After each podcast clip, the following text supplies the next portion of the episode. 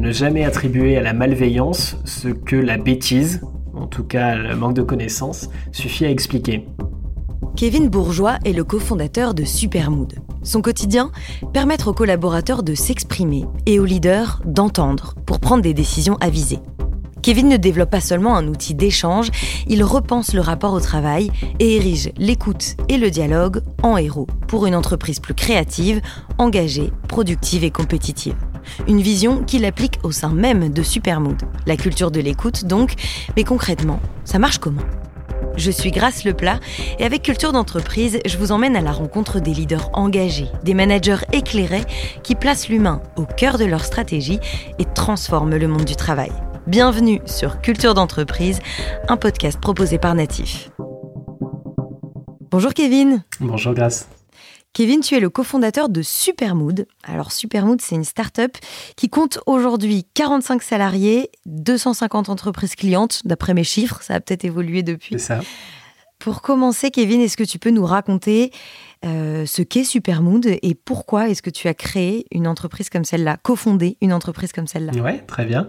Alors Supermood, c'est euh, une SaaS, donc un software qui permet de récolter le feedback du terrain auprès des salariés pour savoir euh, ce qui se passe dans la vie d'une entreprise. Et donc on vient quantifier tout ça, malaxer cette donnée et la donner au manager, au RH et à la direction pour qu'ils comprennent le niveau d'engagement et comment les transformations se, se passent.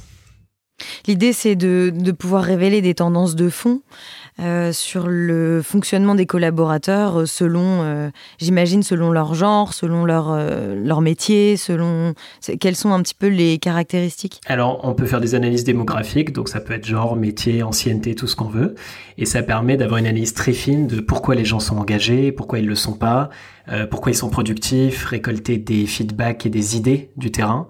Et donc ça donne en gros une vraie boussole et pour les managers et pour la direction. Et pourquoi est-ce que tu as senti qu'il y avait un besoin de la part des entreprises de cerner peut-être un petit peu plus ou d'être plus à l'écoute de leurs collaborateurs? Alors c'est une histoire aussi personnelle. Euh, j'ai pu travailler aux États-Unis et à Hong Kong où il y a des styles de management qui sont complètement différentes. Et donc euh, un des gros trucs qui remontait, c'était le fait que entre ce qu'on pensait, ce qu'on disait à notre manager, ce que le manager remontait au-dessus, bah, il y avait un delta très fort. Euh, donc ça nous a donné envie de fluidifier ces conversations, de les factualiser un petit peu.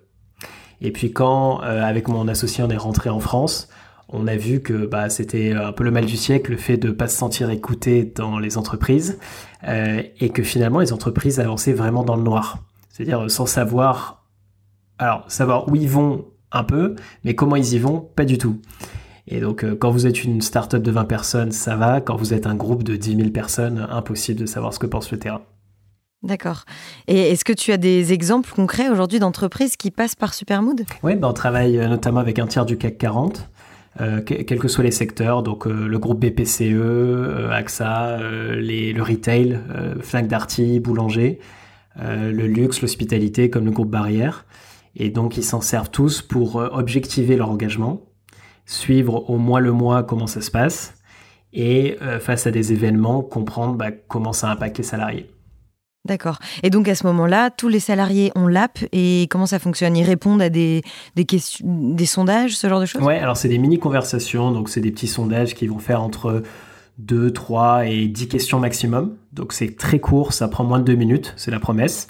Il n'y a rien à installer, on est, sollicité soit par email, soit par SMS, soit un QR code à flasher. Voilà, donc euh, n'importe qui peut répondre. Et c'est complètement confidentiel.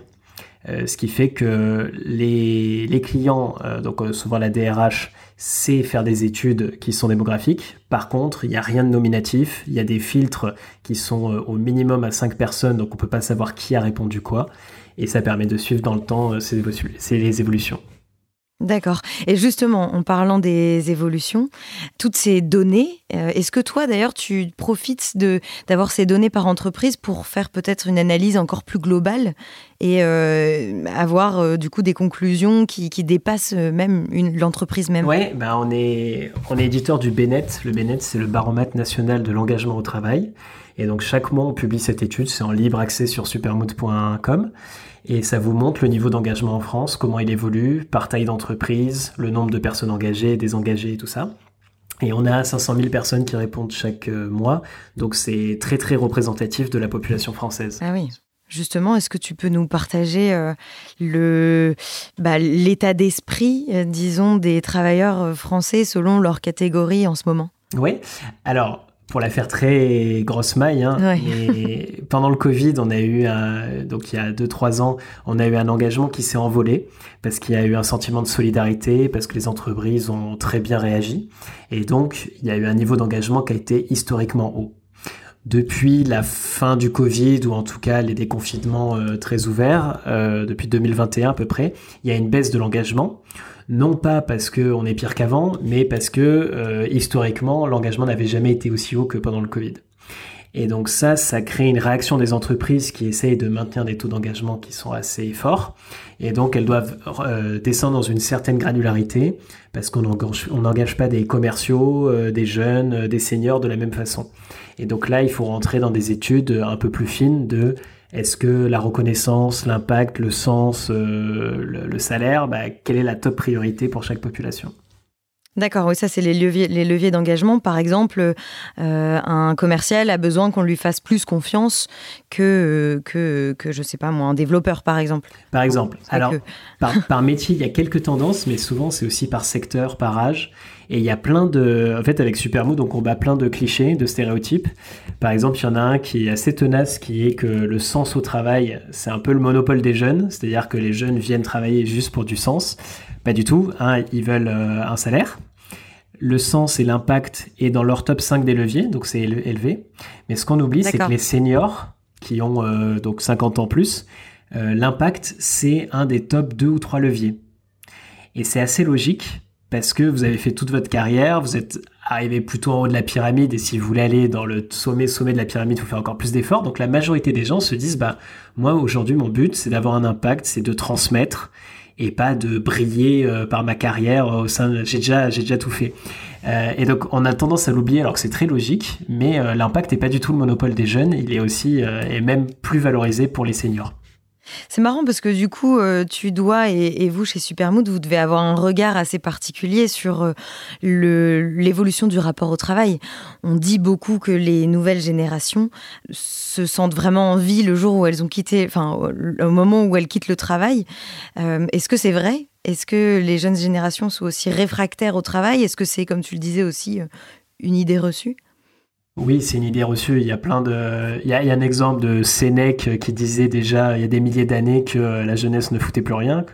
Euh, donc ça, chaque génération le dit de la C'est vieux comme le monde. C'est vieux comme le monde. En tout cas, au moins comme Sénèque. Euh, alors, pour être très franc, on n'a pas de data sur les gens qui sont en dehors du monde du travail que nous on est voilà. Donc c'est dur pour moi de comparer. Par contre, ce qu'on voit, c'est que les niveaux d'engagement des jeunes sont quand même euh, élevés et par exemple beaucoup plus élevés que les 35-40 euh, ans. Euh, donc quand vous arrivez sur le marché du travail, vous êtes engagé normalement de base. Il y a des leviers d'engagement qui sont différents, ça c'est sûr. donc résumer le fait au fait que les jeunes ne veulent plus travailler, c'est pas vrai du tout. en plus, on a vraiment un spectre très euh, cadre bobo parisien surdiplômé. Euh, et on a tendance à oublier que, par exemple, pendant le Covid, 70% de la population euh, n'était pas en télétravail. Or, quand on lit les magazines et la presse, on se disait que tout le monde était en télétravail, que c'était l'enjeu du siècle. C'est vrai que c'est important, mais c'est pas la réalité. Donc, selon que vous êtes dans le retail avec des vendeurs en magasin, ou euh, dans la cyberdéfense avec des ingénieurs très spécifiques, vous avez des, des, leviers qui sont complètement différents, des réalités complètement différentes. Donc nous, on prône, on a clairement un regard assez spécial sur le monde du travail, qui est très privilégié, on a beaucoup de chance de d'avoir accès à ces infos, mais notre message général est de ne pas faire justement de généralité et de descendre dans une certaine granularité et d'adapter à sa propre entreprise euh, la mesure de l'engagement et les actions à mettre en place. Mm.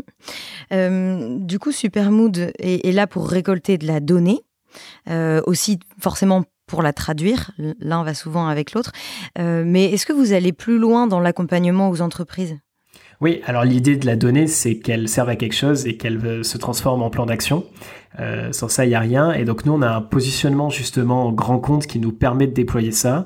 On propose des formations pour les managers sur comment déjà accepter le feedback qu'il soit bon ou pas bon. Si vous avez un 2 sur 20, bah, il faut être un peu formé euh, à le recevoir.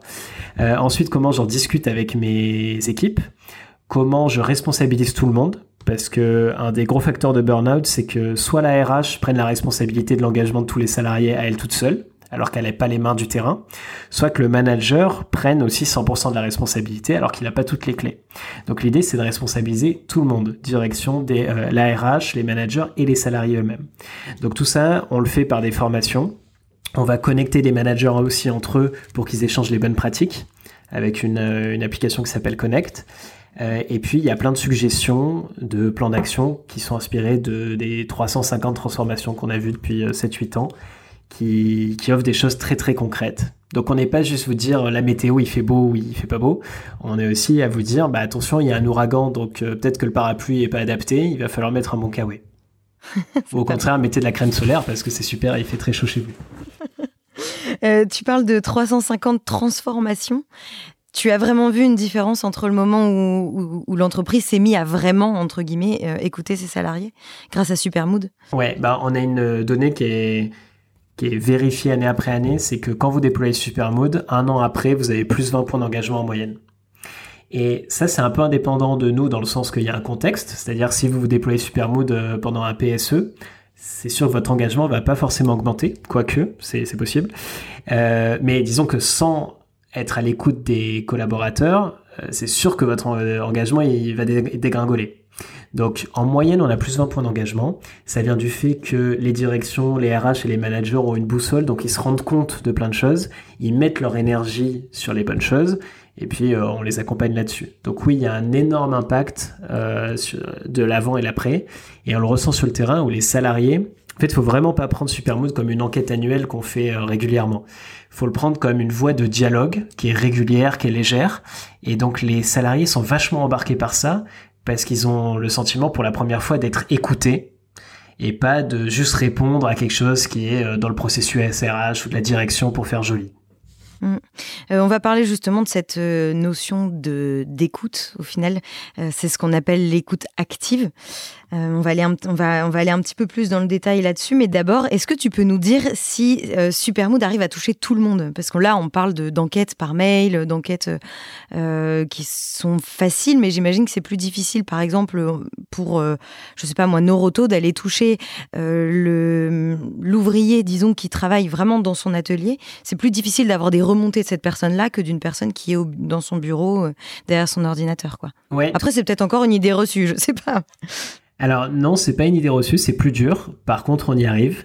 Euh, donc en moyenne, on a 70% de taux de réponse sur nos, enquêtes. Et ce, même si vous sondez tous les mois, il y a des clients, ça fait 6-7 euh, ans qu'ils sondent et ils ont toujours 70% de, taux de réponse après, du coup, euh, plus de 80 sondages. pourquoi? Parce qu'il y a un sentiment d'utilité par le salarié. Il voit que répondre, ça sert à quelque chose, que ça met en œuvre des choses, et voilà. Euh, sur les populations qu'on appelle non connectées, c'est par exemple l'ouvrier de Noroto, on est quand même à 50%. Euh, ce qui fait que c'est souvent très représentatif sur des tailles d'entreprise euh, au-dessus de 300-400 personnes. Et ça, on arrive à les toucher via du SMS, du QR code, des kiosques, des ordinateurs partagés, ce genre de choses. La seule limite pour nous, c'est qu'il faut qu'il y ait Internet à un moment dans le processus. mais il suffit d'un ordinateur dans une usine et vous pouvez avoir des tours de garde. Et c'est assez intéressant parce que les managers d'usine sont extrêmement intéressés, donc euh, mettent à disposition, parfois c'est les patrons d'usine qui mettent à disposition leur ordinateur euh, personnel, enfin de professionnel mais à eux, euh, pour que les gens répondent. Et donc vous avez tous les premiers jeudis du mois bah, un slot de deux heures où les gens passent répondre. Et c'est hyper important et ça tient dans le temps parce qu'il y a une valeur au bout du fil. On parlait de, dialogue, euh, d'écoute. C'est vraiment euh, l'écoute, c'est ce qui revient depuis le début de ce podcast. Euh, il y a écouter et écouter. C'est quand même, ça paraît bête dit comme ça, mais même nous au quotidien, on le voit quoi. Discuter avec quelqu'un qui regarde ailleurs, on se dit ce qui m'écoute vraiment? c'est à ce moment-là qu'on va parler d'écoute active, écouter vraiment. Qu'est-ce que c'est l'écoute active et comment est-ce qu'on fait pour écouter activement? Ben, je peux le faire en creux. L'écoute active, c'est une écoute qui n'est pas inactive. C'est-à-dire que quand on demande quelque chose, on l'entend vraiment. Euh, donc on acte des faits. Euh, les faits, c'est ce que les gens nous répondent. Ça ne veut pas dire qu'il y a une vérité, mais ça veut dire que c'est ressenti comme tel. Et donc, il faut agir par rapport à ce ressenti. deuxièmement, justement, il faut agir. C'est-à-dire que quand on a écouté, euh, la personne, c'est transactionnel, elle attend une réponse, un retour. Euh, dans l'écoute active, c'est une fois que j'ai entendu, je suis réaliste sur ce que je peux faire. Donc je peux dire, euh, je dois dire que je peux pas tout traiter en même temps, mais que je vais tout prendre en compte, que tout n'est pas dans mes mains, mais que je vais faire ce que je peux. Voilà, donc c'est ça pour, euh, pour nous l'écoute active, c'est une écoute qui est réaliste, qui est intéressée dans le sens euh, empathique du terme, et qui se voile pas la face. Et c'est tout le contraire d'une enquête euh, une fois par an où on demande salut ça va et puis on a les résultats six mois après. Voilà. Non, là on est vraiment dans un dialogue. D'accord, mais même quand tu dis je vais faire ce que je peux, euh, ça pourrait très bien être euh, je mets de côté ce problème et puis j'oublie de le résoudre. Comment est-ce qu'on assure du suivi au final de la demande? Alors ça c'est intéressant parce que quand on parle à des DRH, ils ont cette image que le salarié va attendre quand on le sonde un plan d'action sur tout ce qui va mal, avec euh, des deadlines, euh, un truc, euh, trois bullet points, un plan, comme si on avait 40 consultants qui travaillaient sur tous les problèmes du monde. Mais ça, c'est impossible. Dans vos équipes, si tout le monde faisait un plan d'action sur tout, bah, l'équipe serait peut-être très très performante, mais c'est invivable. Donc déjà, être écouté et dire juste on a attendu, on a pris acte, c'est hyper important. Ensuite, partager les résultats en disant voilà les résultats, on est prêt à aller plus loin et à continuer le dialogue et à approfondir. C'est la deuxième chose la plus importante. Et finalement, dans une démarche d'écoute, le premier truc, c'est que les salariés ont envie d'être écoutés et entendus. C'est tout. Ils n'ont pas forcément envie qu'on résolve tout pour eux. Ils sont souvent d'ailleurs très très motivés pour eux-mêmes faire partie de la solution et mettre en place des choses. Et on a un exemple qui est euh, quand vous posez des questions ouvertes, bien pensées, du genre euh, à la place de mon manager que qu'est-ce que je pourrais faire pour serrer les liens dans l'équipe? Eh ben, il y a plein de suggestions et il suffit de dire, bah on sait pas qui a dit ça, mais faites-le et vous avez plein de volontaires parce que les gens veulent être euh, partie prenante de la solution. Voilà. Donc pour répondre à ta question, il y a toujours cette crainte de dire euh, il va falloir faire un travail immense pour répondre à tout, mais un, il faut prioriser comme dans tout. Quand vous construisez un produit, vous prenez pas tous les retours du client. Vous priorisez et vous travaillez sur les fonctionnalités qui ont le plus d'importance. Bah, c'est pareil pour les salariés. Et deuxièmement, les salariés doivent vous aider, vous devez décentraliser la démarche et pas prendre tout pour vous, un travail qui est infini. Mais du coup, donc c'est ce que tu disais aussi au début, c'est que ça nécessite de former le manager à recevoir le feedback et puis euh, bah, le traiter, enfin être capable de se montrer à l'écoute d'eux. Mais ce manager, il n'est pas tout seul dans l'entreprise, lui-même il est managé, lui-même il a des gens au-dessus de lui. Est-ce que la formation, elle peut remonter comme ça jusqu'en haut, euh, euh, pour une entreprise en tout cas hiérarchique, jusqu'en haut de la hiérarchie? Oui, bah alors il y a deux choses. Un, la RH, une des, enfin dans sa feuille de route, il y a souvent accompagner le manager, accompagner le manager à accompagner, donc la posture managériale, le manager coach, etc. Donc c'est quelque chose qui est quand même très développé et on accompagne là-dedans. Et puis ensuite, il faut pas non plus avoir un post-doc euh, en, en, bienveillance et en écoute et en communication non violente et je sais pas quoi. Euh, l'écoute active, c'est être intéressé par l'autre. Et donc on peut mettre quelques règles très simples, quelques process qui fonctionne très bien. Et typiquement, on a un client, ils sont 10 000 dans le retail, où euh, le seul process qu'ils ont mis en place, c'est je regarde mon score d'engagement tous les mois, j'en parle à mon N plus 1 tous les 3 mois, et je m'engage à soit pérenniser le score, soit l'augmenter tous les 6 mois. Il y a il n'y a pas d'incentive là-dessus, à part le PDG qui, lui, a une part de son bonus sur le score d'engagement global. Les managers, eux, n'ont pas de part de leur bonus. Par contre, ils ont ce rituel de tous les mois, je regarde, tous les trois mois, j'en parle, tous les six mois, je fais le bilan. Rien que ça, ça change drastiquement parce que tout le monde est humain et personne n'a envie d'avoir un mauvais score sur euh, ses équipes, personne. Donc tout le monde se motive. Oui, c'est vrai. Le, but de tous les managers, comme de tous les chefs d'entreprise, en effet, c'est que les collaborateurs soient heureux au travail. S'ils ne le sont pas, c'est plus souvent par un comme tu le disais, ils sont à l'aveugle, ils n'ont pas de données, ils savent pas quoi faire. C'est plus par manque de moyens que par volonté, quoi. Exactement. Euh, et justement, vous êtes 45 salariés, vous, chez Supermood, en 7 ans d'existence 8 Oui, 8 bientôt. Ouais, 8 ans. Euh, quelle est la culture d'entreprise de Supermood? Euh, elle est bonne, merci. elle est. Alors, comment elle est? On est une entreprise à mission. Donc on a une mission qui inclut à nos, notre pack d'actionnaires. Donc ce qui est intéressant, c'est que tout le monde peut se retrouver autour de cette mission qui est en gros de faire que l'entreprise soit un lieu d'épanouissement pour les humains, pour les gens. donc ça, c'est fort et c'est la direction de tout ce qu'on fait. La deuxième chose, c'est qu'on a créé très tôt, au bout de an d'existence, des valeurs qu'on revoit tous les 2-3 ans avec l'ensemble de nos, de nos salariés, qu'on appelle les mooders. Et euh, ces valeurs, il y en a quatre. Euh, donc c'est euh, soif d'apprendre, excellence, esprit d'équipe. Et la quatrième valeur, c'est fun reuse. Fun reuse, c'est sérieux, c'est fun. donc c'est on travaille sérieusement sans se prendre au sérieux. En fait, celle-là, elle est tellement évidente dans la culture que souvent j'ai tendance à l'oublier. Mais voilà, donc euh, quatre valeurs et toutes les recrues ont un test de valeurs avant d'entrer dans l'entreprise. Dès la première semaine, on les forme à ces valeurs. Et ces valeurs, elles sont traduites concrètement avec des processus, des rituels, des actions concrètes. Ce qui fait que c'est pas des valeurs qui restent au mur et juste on les cite euh, en podcast. Non, c'est des choses qui vivent vraiment. Euh, donc voilà, et globalement pour résumer Supermoon, je pense qu'on est une équipe vraiment de passionnés par ce qu'on fait, très très bienveillante et qui cherche à, apprendre, à, faire un petit peu progresser ce monde qui est un monde finalement humain, donc très compliqué, mais qui manque cruellement d'objectivité et de data. Et donc on essaye voilà, d'instiller ça à la fois en interne et en externe. Et on a plein de politiques qui, font... On a des vacances illimitées par exemple, qui est euh, quelque chose qu'on a mis en place il y a six ans et ça, c'est, ça peut pas se faire s'il n'y a pas une culture de l'esprit d'équipe, de la transparence, de la bienveillance. De la confiance aussi, oui. Exactement. C'est marrant, le, bah, l'épisode précédent, justement, euh, on, était avec euh, Yemanja, qui fait de l'aménagement de bureaux selon la culture d'entreprise. Je ne sais pas si tu connais. Euh, et Marie Vaillant, qui est une cofondatrice, nous racontait que eux aussi, ils ont instauré les congés payés illimités. Mmh. Ça, c'est quand même, euh, c'est quand même un sacré coup de force, quoi. C'est, ça doit pas être facile puisqu'il faut être dans la communication en permanence pour pas qu'il y en ait un qui en profite trop ou qui mette ses, ses salariés, collaborateurs, ses collègues, pardon, euh, qui mettent ses collègues dans une situation délicate.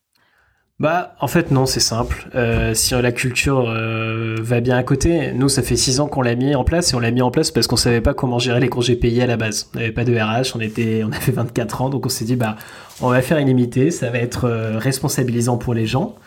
Et on est des adultes, donc bah, on recrute des gens intelligents, pas pour leur dire quoi faire, mais pour qu'ils soient intelligents dans l'entreprise, et bah, ils vont être aussi intelligents sur leur congé. Et résultat, donc on a plein de data, hein, parce qu'avec Supermode, du coup, on suit ça de très près. Euh, il y a 100% des gens qui recommandent ce système. En moyenne, les gens prennent 7 semaines et demie.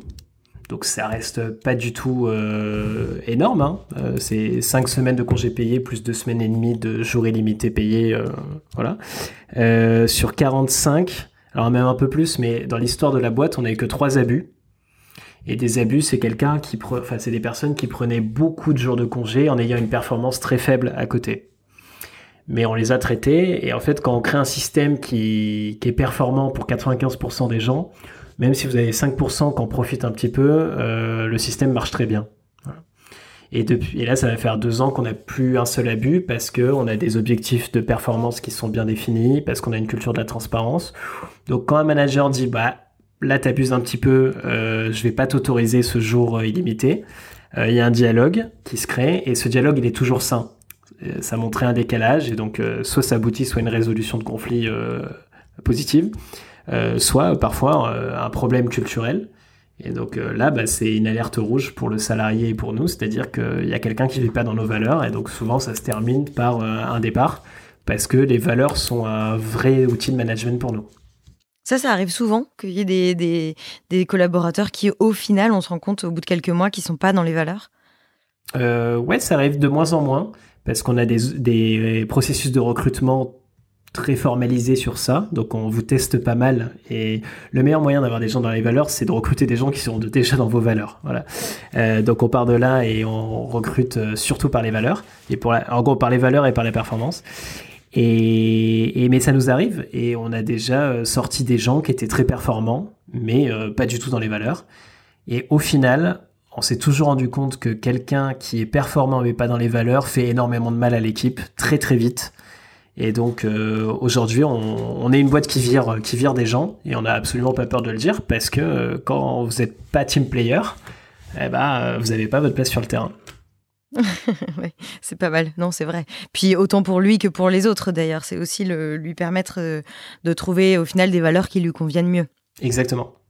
Est-ce que euh, vous avez d'autres, euh, disons, innovations managériales comme ça chez Supermood? On, bah, on a une open book policy, c'est-à-dire que vous pouvez commander tous les bouquins que vous voulez, c'est la boîte qui paye. ça, c'est sympa. Pas mal. Ouais, c'est pas mal. C'est hélas pas assez utilisé. On a que 25% des gens qui l'utilisent vraiment. Euh, alors ceux qui l'utilisent utilisent beaucoup, quoi. C'est euh, un livre par mois, mais mais c'est, enfin, moi je trouve ça sympa.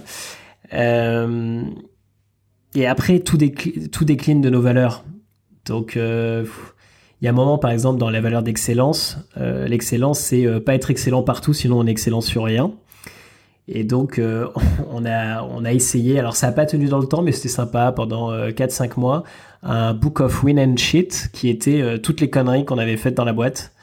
Et donc, bah, vous avez le même moi en tant que président, j'avais écrit des trucs sur, je me suis planté là-dessus, ça a coûté 20 000 euros à la boîte, alors que c'était une erreur vraiment bête. Bon, ça montre que parfois on se plante. Voilà. Euh, donc ça, c'est assez intéressant. Euh, on revoit nos valeurs tout. En fait, on fait un super mood en interne tous les quatre mois sur les valeurs. Et donc, euh, ça permet d'être sûr qu'elles sont sont vivantes, qu'elles sont pratiquées, qu'elles sont appliquées, qu'elles sont voilà. On mesure tous nos weekly meetings, enfin bi-weekly, toutes les deux semaines, on fait un point ensemble. Et donc ça, ça nous permet d'améliorer au fur et à mesure la, qualité de ces meetings. Et typiquement, avant, on les faisait en anglais et on s'est rendu compte en le faisant une fois en français qu'on avait euh, triplé la satisfaction. Donc maintenant, on les fait en français. Voilà, des, petits trucs tout bêtes, mais toujours par la mesure et le feedback. Oui. Ouais, ouais. Et du coup, j'imagine que vous devez avoir, euh, euh, vu que vous prenez vraiment l'écoute du collaborateur, vous devez avoir un, un œil assez alerte sur toutes les innovations managériales qui existent. Alors, oui et non. Personnellement, je suis assez fan de tout ce qui est holacratie, entreprise libérée, etc. Maintenant, pour y avoir beaucoup réfléchi, être dans des groupes euh, de réflexion là-dessus, ça s'applique pas partout. Euh, typiquement, la semaine de 4 jours, c'est quelque chose qui est à la mode en ce moment. Euh, ça fait, en fait, ça fait 10 ans qu'il y a des entreprises qui le font, mais ça devient à la mode maintenant. c'est comme les vacances illimitées. nous, ça fait, ça fait, ouais, bah, ça va faire 7 ans. Et en fait, on commence à en parler maintenant.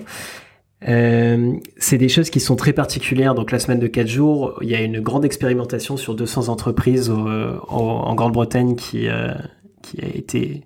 Et qui plutôt bien marché, ouais. Ouais, avec 94 ou 96% des entreprises qui continuent. En France, sur l'écosystème startup parisien, par exemple, je connais énormément d'entreprises qui l'ont mis en place et qui y reviennent parce que c'est pas adapté au service français, parce que le contexte est différent. L'économie est différente, euh, le système de congés payés est différent. Voilà, donc il y a des choses hybrides, par exemple un Happy Friday où euh, toutes les deux semaines vous avez un vendredi qui est offert, ou toutes les trois semaines, euh, voilà. Donc on voit que selon la culture, c'est complètement différent. Et moi, si je dois retenir un truc de l'innovation managériale, c'est que en fait, on n'innove pas trop au niveau manager. on revient toujours aux bases qui sont euh, il faut être exigeant sur la performance et infiniment bienveillant. Et une fois qu'on est sûr de ces deux pans, bah, on peut laisser tout faire, on peut laisser les, les gens s'auto-arbitrer, etc. Voilà. Mais tu vois, c'est intéressant ce que tu dis. Enfin, le fait que tu utilises le terme bienveillance, c'est intéressant parce que justement, il est très décrié ce terme aujourd'hui. Ah bah, c'est le terme le plus galvaudé de, de la RH, hein, c'est clair. Euh, c'est la bienveillance, ça peut tout et rien dire. C'est pour ça que, d'ailleurs, quand on définit ces valeurs, il faut absolument dire, pour nous, c'est quoi la bienveillance? Un exemple que je donne souvent, c'est euh, mon collègue sort d'une présentation euh, commerciale où il vient de se faire ratatiner par le client. Et en même temps, il, a, il a fait plein de fautes d'orthographe, sa presse était nulle. Comment je réagis? Est-ce que je suis dans l'empathie? Et donc je sens qu'il est déjà au bord des larmes et je vais rien lui dire je lui dirai peut-être dans deux semaines Ou est-ce que je suis plutôt dans la construction et le feedback transparent et je vais lui dire bah non c'était nul, c'est normal que tu te sois fait pourrir. Et c'est dur d'un point de vue empathique, mais en même temps c'est ça qui lui permet de progresser. Bon bah la bienveillance c'est quoi? Ça peut être les deux, mais pas les deux en même temps. Parce que c'est deux cultures qui sont différentes et pourtant on peut, euh, il y a la bienveillance de la transparence et de la réalité, la bienveillance de l'empathie. Donc ce qui est important, c'est de vraiment se positionner et positionner sa culture nous, on a un truc très dur chez Supermood qui est Si tu travailles jusqu'à 3 heures du mat, euh, deux semaines d'affilée et que tes résultats sont bof, bah je dirais pas merci. Et c'est dur parce que tu t'es beaucoup donné, mais en fait tu as travaillé pour rien. Et donc si tu continues, bah, tu vas partir en burn-out et tu n'auras rien apporté à l'entreprise ni à toi-même. Donc je préfère ne pas te dire merci et te dire merci si tu as passé 10 minutes pour faire un truc qui a énormément de valeur et te pousser à être un peu fainéant, mais apporter des résultats. Ok, très intéressant. Merci beaucoup pour tout ça. On arrive à la fin de ce podcast. Et euh, comme tu le sais, à la fin de, des épisodes de Culture Entreprise, il y a toujours euh, une citation, une devise, quelque chose qui inspire au quotidien notre invité. Et donc, est-ce que tu as quelque chose à nous partager? Euh, Ouais, alors j'ai un truc, c'est une maxime qui s'appelle le rasoir Danlon qui dit un truc tout bête, c'est euh, ne jamais attribuer à la malveillance ce que la bêtise, en tout cas le manque de connaissances, suffit à expliquer. Et donc qu'est-ce que ça veut dire? Ça veut dire que les gens de base sont pas du tout malveillants, mais s'ils font euh, des bêtises, justement, c'est par manque de connaissances et pas malveillance. Et je pense que c'est un principe de management et même de business qui est très très fort, qui euh, tout le monde fait son mieux.